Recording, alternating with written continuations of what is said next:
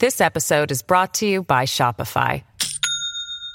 Do you have a point of sale system you can trust, or is it a real POS? You need Shopify for retail. From accepting payments to managing inventory, Shopify POS has everything you need to sell in person. Go to shopify.com slash system, all lowercase, to take your retail business to the next level today. That's shopify.com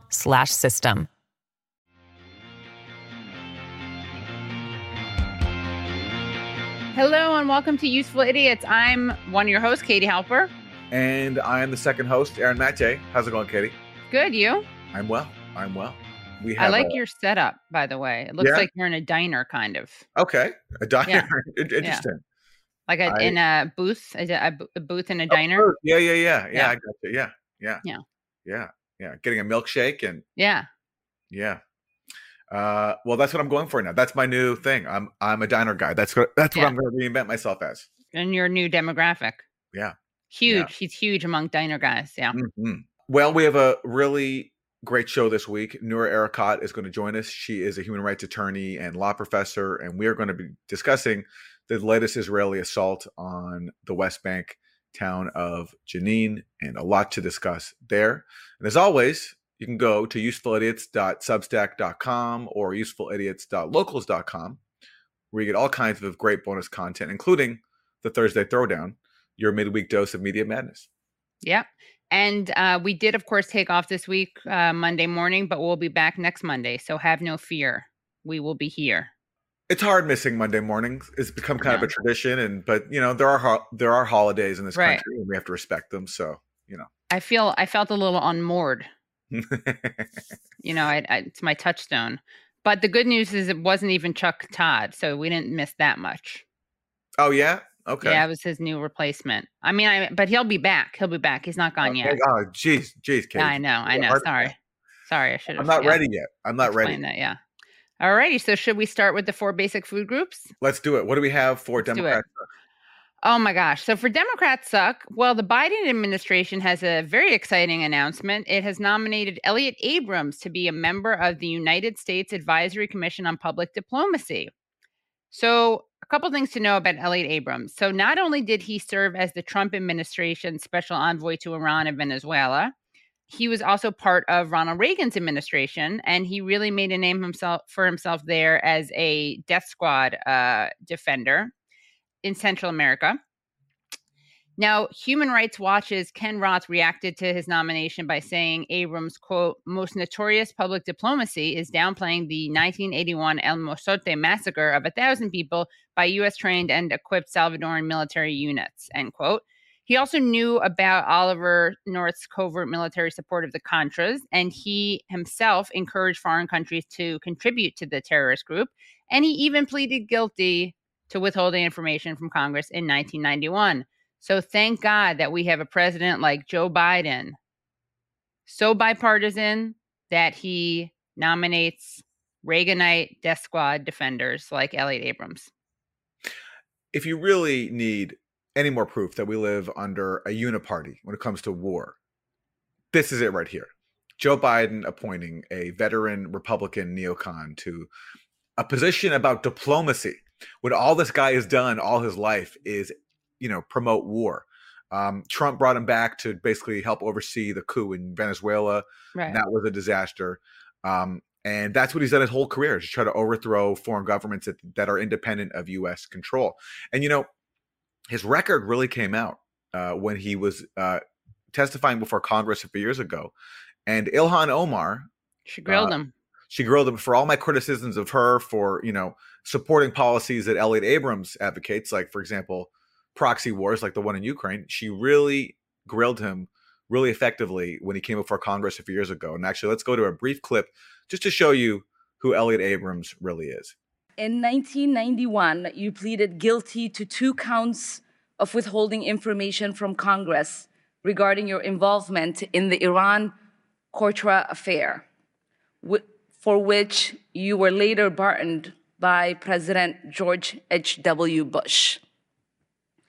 I fail to understand uh, why members of this committee or the American people should find any testimony that you give uh, today to be truthful? If I can respond to that, Uh, um, it wasn't a question. I On February, that was It not, an that was not a attack, would- question. That was, the I, I reserve the right I'm to my sorry. time. It is not. It is not right. That was Members not a question. Committee can attack On February 8th, who is not permitted to reply. That that was not a question. Thank you for your participation. On February 8th, 1982, you testified before the Senate Foreign Relations Committee about US policy in El Salvador. In that hearing, you dismissed as communist propaganda report about the massacre of El Mozote, in which more than 800 civilians, including children as young as two years old, were brutally murdered by US trained troops. During that massacre, some of those troops bragged about raping a 12 year old girl before they killed them. Girls before they killed them. You later said that the US policy in El Salvador was a fabulous achievement. Yes or no, do you still think so? From the day that President Duarte was elected in a free election to this day, El Salvador has been a democracy. That's a fabulous achievement. Yes or no, do you think that massacre was a fabulous achievement that happened under our watch? That is a ridiculous question, and I Yes or no? No. I, I will, sorry, ta- Mr. I will Chairman, take that I'm- as a yes. I am not going to respond to that kind of personal attack, which is not a question. Yes or no, would you support an armed faction within Venezuela that engages in war crimes, crimes against humanity, or genocide if you believe they were serving US interest, as you did in Guatemala, El Salvador, and Nicaragua? I am not going to respond to that question. I'm sorry.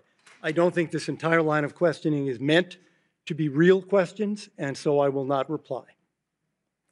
Whether you, under your watch, a genocide will take place and you will look the other way because American interests were being upheld is a fair question because the American people want to know that anytime we engage a country, that we think about what our actions could be and how we believe our values are being furthered. That is my question. Will you make sure that human rights are not violated and that we uphold international and human rights? I suppose there is a question in there, and the answer is that the entire thrust of American policy in Venezuela is to support the Venezuelan people's effort to restore democracy to their country. That's our policy. I don't think anybody disputes that. The question I had for you is that the interest, does the interest of the United States include protecting human rights and include protecting people against genocide? That is always the position of the United States. Thank you. I yield back my time. And as you can see from that, not only is he a disgusting person uh, in, terms of human rights, but he's a petulant little bitch. uh, Anya Parampil of the Gray Zone has often compared him to Gargamel from the Smurfs. Oh yeah, he does have a Gargamel. a strong je ne sais quoi. resemblance there. Yeah, there is. In fact, have we ever seen them in the same room at the same time? We have not seen El Abrams and Gargamel in the same. There room, you so- go. Yeah. Congratulations to Elliott Abrams on your nomination and to Joe Biden on your latest uh, nominee. And uh, thank you for showing us how bipartisanship truly works in Washington. And this is the example 7092 of Biden keeping the one promise he kept from his campaign, which is uh, nothing would fundamentally change, which he told a bunch of donors. All right, for Republicans suck, let's go to a new campaign ad from Ron DeSantis, who was trying to go after his main rival, Donald J. Trump. And his line of attack against Trump is that Trump is actually good on defending the rights of LGBTQ people. So this is the DeSantis campaign. I will do to protect our LGBTQ citizens. But Caitlyn Jenner were to walk into Trump Tower and want to use the bathroom, you would be fine with her using any bathroom she chooses. That is correct. In the future, can transgender women compete in Miss Universe? Yes. Make America great again. I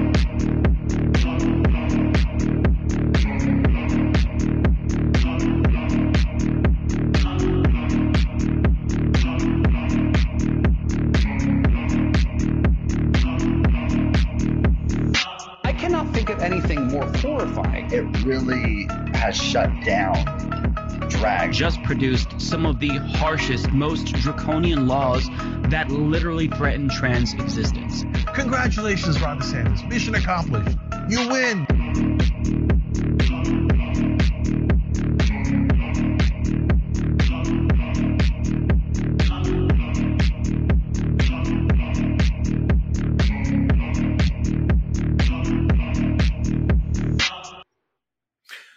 So for our audio audience, uh, that was just a montage from Ron DeSantis's campaign celebrating basically what a bigot he is when it comes Right. to LGBTQ rights and attacking Trump for comments that uh, uphold LGBTQ rights. So that's Right, a really yeah. interesting line of attack that DeSantis is going for there. he also has in that montage so a bunch of headlines showing what a bigot he is but he also has a lot of kind of semi-nude men which is interest, an interesting choice naked from the waist up bodybuilding type of dudes Sure. I'm yeah. not I sure mean, what he was doing there but I mean, for a guy who wants to showcase uh, that he's a bigot, it's also a, it's a it's kind of a homoerotic. it is very homoerotic yeah Yeah. But you know, that's that kind of comes with the territory with people like this.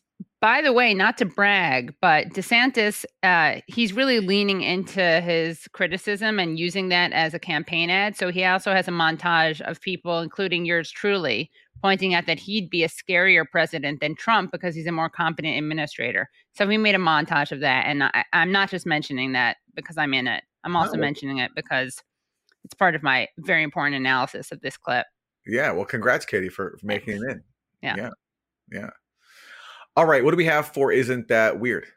Okay, so for Isn't That Weird, let's go to the videotape. Let's hear what happened from MSNBC. Secret Service is now investigating how a small bag of suspected cocaine was found in the White House. On Sunday night, employees were briefly evacuated after a white powdery substance was discovered in a small dime sized bag. That's according to a Secret Service official. President Biden was not at the White House at the time. The D.C. Fire Department subsequently was called in to evaluate the substance, which was determined to be non hazardous.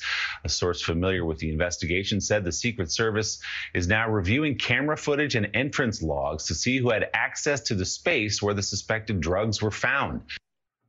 Who do you think it is? Well, I mean, I'm sorry to make fun of his uh, past because, you know, addiction is not funny. But obviously, you know, Hunter Biden has been in the White House recently. And so he's an obvious suspect, um, you know, or I shouldn't say suspect, he's an obvious person of interest. Um, but then again, you, know, you can't rule out the fact that this could just be a Russian disinformation campaign, as Right. the case, obviously with Hunter Biden's laptop. And I'm just waiting on 51 former intelligence officials to tell us that the cocaine baggie really just comes from Russia. What if it was an actual Russian person who just came in, dropped off some borscht? Maybe we'll find not only cocaine, maybe there's some b- borscht in there also. Who knows? Who knows? Another another possible person of interest is uh, Ukrainian President Zelensky, who's been rumored. This is just purely speculation. speculation. I'm not asserting anything. I just this is what is, you see on the internet, which obviously can't be taken, you know, uh, on faith, but it's out there that Zelensky's been known to possibly have an issue with drugs. So maybe so that those are my three top suspects: Russia, right. Hunter, Zelensky. well, either way, it is indeed weird, is it not?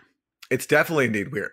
yeah, yeah. So that's why it's it's this week's. Isn't that weird? But it could also be. Isn't that Russian disinformation? hmm It could very well could be. So what do we got for? Isn't that terrible? For isn't that terrible? Let's turn to the advice pages and check out this headline from the New York Post. Dear Abby, I married a man for health insurance and now he won't leave. Man, oh man, what a pickle to be in. Dear Abby, 18 years ago, I married a man so he could get health insurance and have back surgery. It was supposed to be short lived. He fell in love with me and wouldn't leave. He's put me through hell over the years. Stage four tongue cancer left him unable to work, which I didn't have an issue with. Then he started drinking and got a DUI. Because I was the sole provider, it cost me around $10,000. My husband is a complete slob and doesn't care. He has a severe sleep disorder he refuses to address. Most days, he drinks at night and sleeps until two or three in the afternoon. I finally moved out, but now he's pestering me about when I'll be back. What can I do? Turn the page in Arizona. Yet another indictment of this insane healthcare system that, Yes. this, that this poor woman has to live with this difficult spouse, all because he needed health insurance because the government didn't provide for that in this insane society. No good deed goes unpunished. Am I right? Certainly not. No. Terrible. She tries to help a guy out, and she's the one paying the price. Yeah. What I hope Abby, uh, I mean, we didn't read Abby's response, and I, I, but what I hope she advised is you should advocate for single payer healthcare. That would be amazing. You know. Advocate for single payer. Yeah. And those are your four basic food groups. This episode is brought to you by Shopify. Do you have a point of sale system you can trust, or is it a real POS? You need Shopify for retail. From accepting payments to managing inventory, Shopify POS has everything you need to sell in person.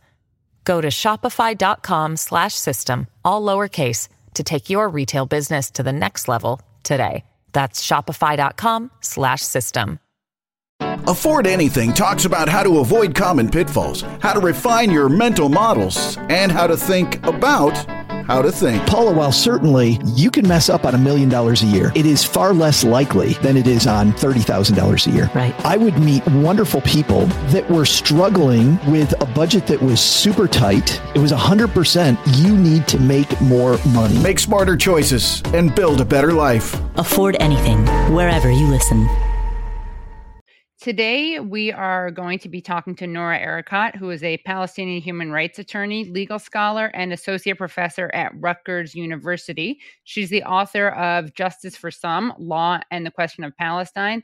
She's also a co founding editor of Jadaliyya and an editorial committee member of the Journal of Palestine Studies. And we're speaking to Noura in the aftermath of an Israeli assault on the West Bank uh, town of Jenin, one of the deadliest Israeli assaults in many years. And Noura Erakat has been a vocal advocate on this issue for a very long time, written several books, and is a expert on international human rights law, which Israel flagrantly violates every single day. So let's go to Noura Erakat.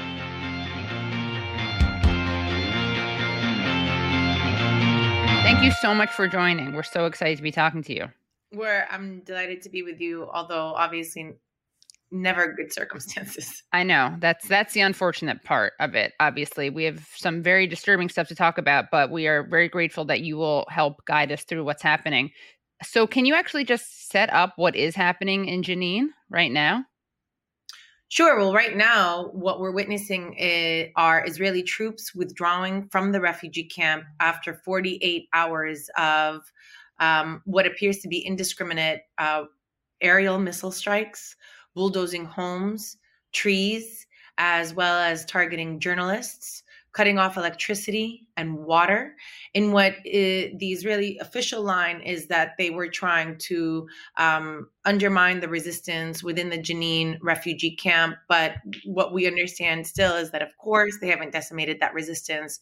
It is not decimated as it's part of um, an entire Palestinian national consciousness, one that's arisen at this particular moment uh, very methodically, but along new political lines that contravene uh, traditional ones, so that youth, um, primarily teenagers, who are organizing themselves across political factions, have been taking up arms and declaring that they will resist to protect themselves against Israel's military incursions and their ongoing confiscation of Palestinian lands to expand their settlement enterprise across the West Bank. And what we're also seeing is a tremendous amount of unity between the West Bank and Gaza, very similar to what we saw in 2021, um, that also reverberates across the Palestinian citizens in Israel, uh, demonstrating again that there is a national holistic consciousness that's united against uh, Zionist settler colonization across all Palestinian lands and peoples. So, what you just laid out, of course, is very different from what we're hearing from uh, traditional media and legacy media. Can you go through some of the things that the media is getting wrong or omitting in its coverage of this conflict or clashes, as they often call it? Well, I think it would be great to hear what you're reading in the media, and then I can respond to that. I can tell you a few of the things that I've read that have just been absolutely infuriating. I've seen, for example, um, a lot, uh, or at least um, I'll mention Congressman uh, Richie Torres, who is right, obviously yeah. tweeting a talking point um, that's been written for him about what this um, what this Israeli military operation is. And we so actually have this. So so Richie Torres, who is a Democrat uh, congressman from New York, from the Bronx, also a notorious uh, defender of Israel and uh, pinkwasher, uh, had this to say about what is happening right now. The Palestinian Authority has all but abandoned Jenin, leaving behind a power vacuum that has been filled by terrorists. In the past six months, these terrorists made Jenin a launching pad for more than 50 shooting attacks against Israelis. Israel is responding with a counterterrorism operation aimed at surgically removing these terrorists and their terror infrastructure. There's a word for this self defense, which is the right of every sovereign country, including Israel. So wanted to see you would re- respond to this on Twitter, but uh, maybe he'll listen to you here uh, in in video form. What what what's your response to that? One, he really should vet the talking points that are given to him. These are stale talking points. This is not the first time Israel has entered Jenin.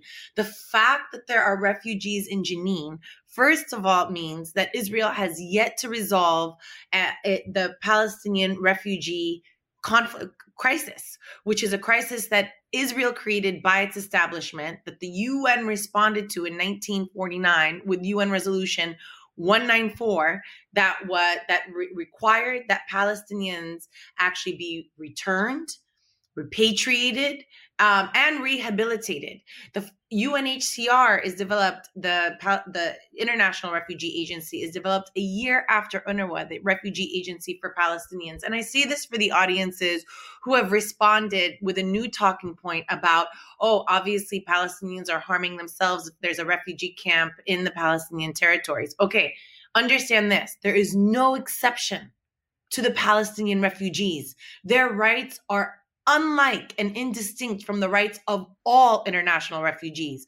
Refugee status flows through many descendants and generations. It doesn't just stop at the generation that was expelled or removed. So the fact that Palestinians are still in refugee camps, one, represents the fact that Israel has not abided by its international law obligations to rehabilitate, repatriate, right, or resettle Palestinian refugees? Number two, where are they going to go outside of the refugee camp if all of their lands are under occupation? When Israel actually occupied right the west bank in 1967 it's not as if palestinians have the right of urban planning to live wherever they want these are dense areas that Israel control controls through martial law.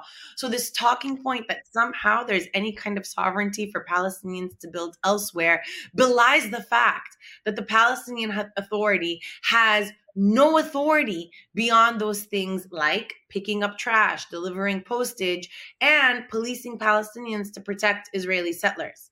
Okay, so putting that aside, what about this idea about what Jenin Refugee Camp is and how they describe it as an operation for self defense? Jenin, like several other parts of the West Bank, is a Palestinian city that came under Palestinian civilian and security control under the 1993 Oslo Accords, which, which ushered an autonomy framework and created reservations or Bantustans for Palestinians where they don't exercise any kind of meaningful sovereignty. This is a derivative sovereignty, this is autonomous control, but they're in enclaves, disconnected from one another, which is the point, so that Israel can uh, separate Palestinians from one another, undermine their national cohesion in order to further confiscate their lands, to remove them, and to settle Israeli settlers in their place. These Palestinians who have organized themselves in the Lion's Den or in the Jenin Brigade, as we've seen in the Jenin Brigade, are Palestinian youth who are not organized uh, from the top down by any kind of official Palestinian government, but who are organizing themselves because no one is protecting Palestinians. The Israeli government, together with the Israeli army, together with the Israeli settlers who are armed to the teeth, whom no one holds to account, not, not, not civilian, military, or government, no one in the international community is holding to, to account, has been attacking Palestinians relentlessly in their homes and what have been described as pogroms. They have been entering their homes, burning cars, burning homes. In Turmus Ayya two weeks ago, they entered and also committed a similar, what people are calling pogroms, what Palestinians refer to as ongoing Nakba.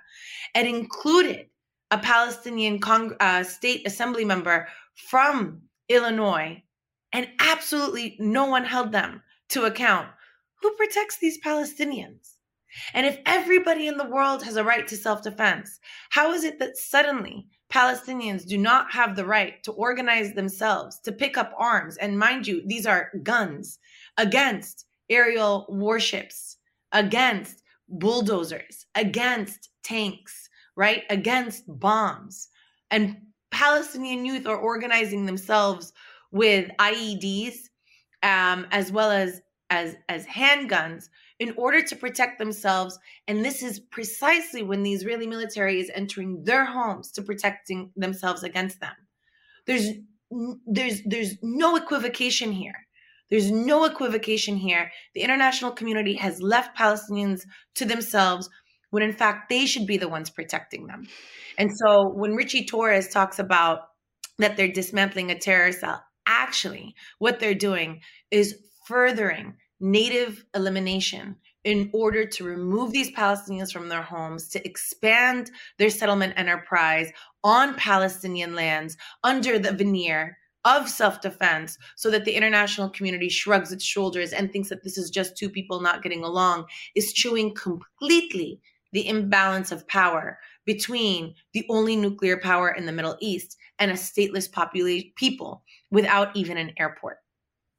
There is an Israeli uh, military spokesperson, Lieutenant Colonel Richard Hecht, and this is from the New York Times. Hecht said the goal of the Israeli operation on Jenin was, quote, to break the safe haven mindset of the refugee camp. What do you think he means by that? A safe haven mindset. And how is that possibly a legitimate reason to bombard a civilian population based on a, a mindset? So I think you know for the he's talking to an international community that that he's using the word safe haven as this to say the same the same images that they use in order to conjure a very racial colonial trope, right? The same thing when they say wasp's net or when they right. say they want to drain the swamp, right? These are all images that are, uh, are are making us think of Palestinians as akin to insects or rodents or something that's unwanted, right? Even if they're not saying that, those are the images that they're conjuring. The idea that this is a redundant population um, that needs to be eliminated as opposed to a native people that is living on their land. So that's first of all. Second of all, the there is what he's basically saying is that no one is safe. What's safe haven? What Palestinians are safe? What Palestinians are safe? Nowhere are they safe. Not where they're barricaded um, in the 365 square kilometer of the Gaza Strip by land siege and naval blockade. Not um, in the West Bank, where at any given moment there there is a siege of a particular place like there was right now in in the Jenin refugee camp which is a half square kilometer or as there was in Jericho uh earlier this summer when they besiege the city and no one can get in or get out or as they do in Hizma where they besiege uh the village so that anybody everybody has to show ideas to get in and to get out. But when they attack with warplanes and tanks and they do so indiscriminately and they remove people, it's a message to Palestinians that you are not safe anywhere. That unless you completely surrender, we will terrorize you with the, you know, as the 11th most significant military power in the world, with the backing of global superpower, and the rest of the international community is going to blame you. Yeah as we decimate your population. You are not sick. That is what he's saying. Mm-hmm. It's the same thing that they said also, if you recall, in the 2006 Israeli invasion of Lebanon, right? When they basically created the Dahiya doctrine, which is the suburban neighborhood of Beirut, where a number of Hezbollah um, operatives uh, are resident right? And they said we'll decimate the entire city. I mean they're basically saying we're going to we're going to use war crimes as a military tactic. That's lit that that's like ipso facto a war crime to say that we're going to destroy the entire city indiscriminately whoever it may may be in it in order to deter to deter the the hezbollah or anybody else from fighting back. And so here they're doing the same thing. Will terrorize the entire civilian population in order to deter anybody from wanting to participate and to to punish um, indiscriminately to to to make you to make sure that you understand you can't defeat us. That's the message that they're sending. Um, and as we see they did this 20 years ago 21 years ago in 2002 uh, when in the invasion and the siege of jenin. And that's not true. Palestinians do not surrender. New generations rise up knowing full well, not just cognitively and intelligently what their situation is, but the trauma that lives in their bodies, their family members who are affected, their neighbors who were killed, the homes that 80% of homes that were destroyed around them that they need to rebuild. This is not a people that watches this and says, yeah, it makes sense. We should just give up and all die. Israel's really going to be a benevolent occupier. We'll fight. We'll fight will fight, will die fighting for our freedom, which is, yes, Palestinians are incredibly brave. My God, so brave, so resilient. But any people would do the same thing and we would support them as they fought for their freedom. Well, speaking of that, uh, comment you just made about any people, how we would support any people doing this if they weren't Palestinian. This is a good side by side of two different tweets. So we have Aviva Klompas, who was a um, head of speech writing at the Israeli mission to the UN. She tweets, he said that Israel found a bomb making factory in Jenin. Such a bummer that Israelis refuse to get murdered. And she's responding to a tweet that says, unfortunately, Israeli occupation forces located an explosive laboratory in Jenin. Okay, so then let's see the next image. This is from the same person, Aviva Klompas. Civilians in Kiev are arming themselves and preparing Molotov cocktails. Outnumbered and outgunned, they aren't giving up. Ukrainians have guts. So, uh, what are your thoughts on this uh, this juxtaposition? I mean, it's it's uh it's a great it's a, a real time overview of how colonialism and imperialism works. These are not principles that are guiding uh, people's responses and reactions. This is precisely a very politicized view of who people think deserve to live and who people think uh, can be let left to die. And as far as Aviva is concerned, but as far as a lot of Western nations are concerned, racism has conditioned them to accept Palestinian death. We have barely been able to get above, right? To, to even get above water where we're, we're actually speaking for ourselves and being heard. And in fact, in this latest, not, not even recently, because of the effect of 2021, which was so robust during the Intifada, or you know others have called it the Hebbe, um, an uprising or an outburst that Palestinians where Palestinians successfully ushered a paradigm shift and ushered an understanding of Israel as an aggressor and a settler colonial power that was following the release of several reports that found that Israel oversees an apartheid regime. What we've been experiencing since 2021 has been a counter revolution by the establishment that has now made any act of criticism against Israel as anti Semitic, that has made any act of Palestinian protest a form of anti Semitism. And so this it's it's this counter revolution that we've been experiencing that has placed us in a moment where doing during the uprisings where thousands and thousands of Israelis were protesting against the religious fascist government right, that has declared that they have civilian oversight over the occupied territories, meaning that there is not even a veneer that there's a temporary military occupation, but that they are planning on annexing these lands in in you know broad daylight, right? In contravention of the prohibition of the acquisition of territory by force, right? That in this precise moment, there are no Palestinian voices there, nobody is asking Palestinians, what do you think of these Israeli mass Israeli protests against a fascist religious government? The most fascist that you, as Palestinians who have had to suffer from them, have ever had to see. There's not been, no one has commented on that, or the fact that what is the contradiction of democracy protests where apartheid continues to exist? And so now we're seeing this situation, seeing it taken to its logical end, where even those those thousands and thousands who are protesting against their fascist Israeli government think that this is completely acceptable and believe that somehow these teenagers that are organizing themselves are actually threatening power. And in fact, Israel is right to be threatened because the fact that Palestinians refuse to disappear is the existential threat. Is the existential threat. It's not Molotov cocktails or IEDs or armed Palestinians, but it's the fact that Palestinians remain knowing themselves as a singular nation.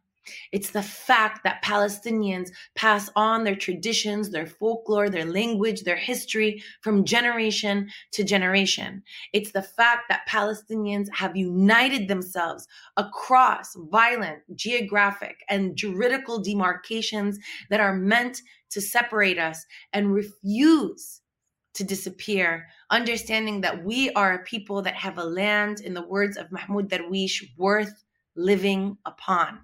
And that is the existential threat that we pose. That is why we're seeing that in, as part of the counter revolution, because Israel can't win this battle in the streets except for this propaganda of, of you know scaring people with with images you know they, they'll never show you palestinians right but these these fabricated images in this propaganda and instead of even trying to win this this battle in the streets, they've gone from the top down to pass anti-BDS bills so that we can't even protest. Right? They want us to just use, you know, the folks that say, if only you would protest nonviolently. Right.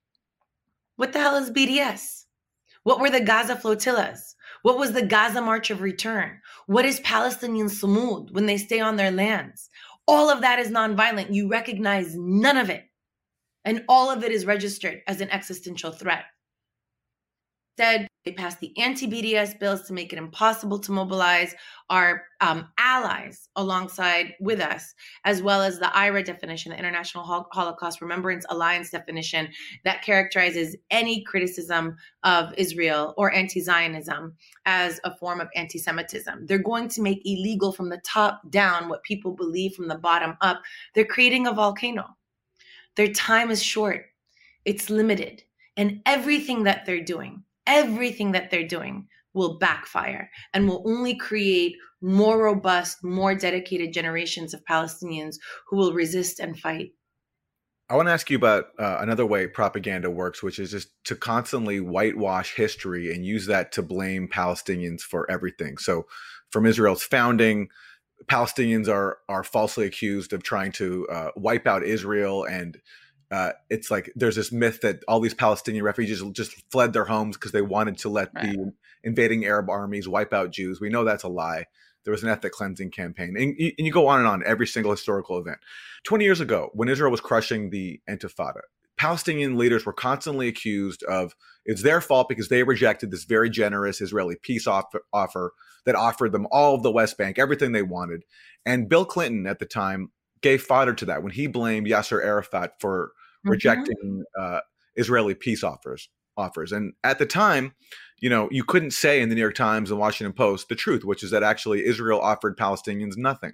And already what Palestinians were accepting was a huge compromise because they were willing to accept a state within the 67 borders, which means accepting basically the expulsions of hundreds of thousands of Palestinians back in 1948. Anyway, now we have recently this. I want to show you this. This is like a so recently some Israeli uh, archives were declassified, and they um they they show this. This is a headline from Middle East Monitor. Israel, not Arafat, scuppered Clinton-led peace deal. So Clinton was publicly blaming Arafat for rejecting the Israeli offer at Camp David in July 2000. And based on that, when Israel was carrying out atrocities in places like Jenin 20 years ago, Palestinians were blamed. But now we know from the Israeli archives that have just been released that actually Israel, it was Israel that didn't uh, offer Palestinians basically anything. And they even rejected the parameters that Clinton was putting out. But of course, we get this 20 years later when the damage has been done. So I'm wondering if you could just comment on that episode and this dynamic where constantly we get the truth, but long after all the damage has been done and so much bloodshed is spilled uh, as a result. And to hear the rest of the interview, please go to usefulidiots.substack.com. So Noura wanted to add something to our conversation, but was unable to because she was traveling. So we're going to read something that she uh, sent us. The context for Israel's military operation was twofold. Firstly, because Jenin's resistance last month caught Israel's military off guard, pinning in a unit that required aerial gunships, the first to be used by Israel in 20 years to get the combat unit out. And the second point that Noura wanted to make is that Israel is preparing for annexing the West Bank and is launching military campaigns to prepare the groundwork for that. This is a intensification of their ongoing Nakba of removing Palestinians to replace them with Israeli settlers. So this is the context in which this attack on Jenin took place. Jenin, long a center of Palestinian armed resistance in the occupied West Bank, and so Israel, unable to uh, you know, crush the Palestinian spirit is going after really this the center of Palestinian resistance and trying to crush it. But as we saw, despite all the bloodshed, they couldn't. And you know, Jenin resisted. I believe at least one Israeli soldier was killed in this operation, and we'll see how this unfolds. And unfortunately, this is not the last time we'll be speaking about a, a, a tragedy, uh, a massacre in the occupied territories because this is how uh, this Israeli occupying power operates. And thank you so much to Noura Erakat for joining us. For more, you can uh, find her work at jadaliyya.com, also her website, nouraerakat.com, and we will link to that in the notes for this episode. Bye, everyone. Thank you. Hello, thank you so much for listening to and watching Useful Idiots. For full episodes and extended interviews, please subscribe at usefulidiots.substack.com. You can subscribe on YouTube at youtube.com slash usefulidiots for clips, live streams, and full episodes. Also, subscribe to us wherever you find your podcast. Follow us on Twitter at usefulIdiotPod and use the hashtag usefulidiots.pod. Join us Mondays at 10 a.m. for the Useful Idiots Monday Morning Show, where we discuss the Sunday morning news shows so you don't have to watch them.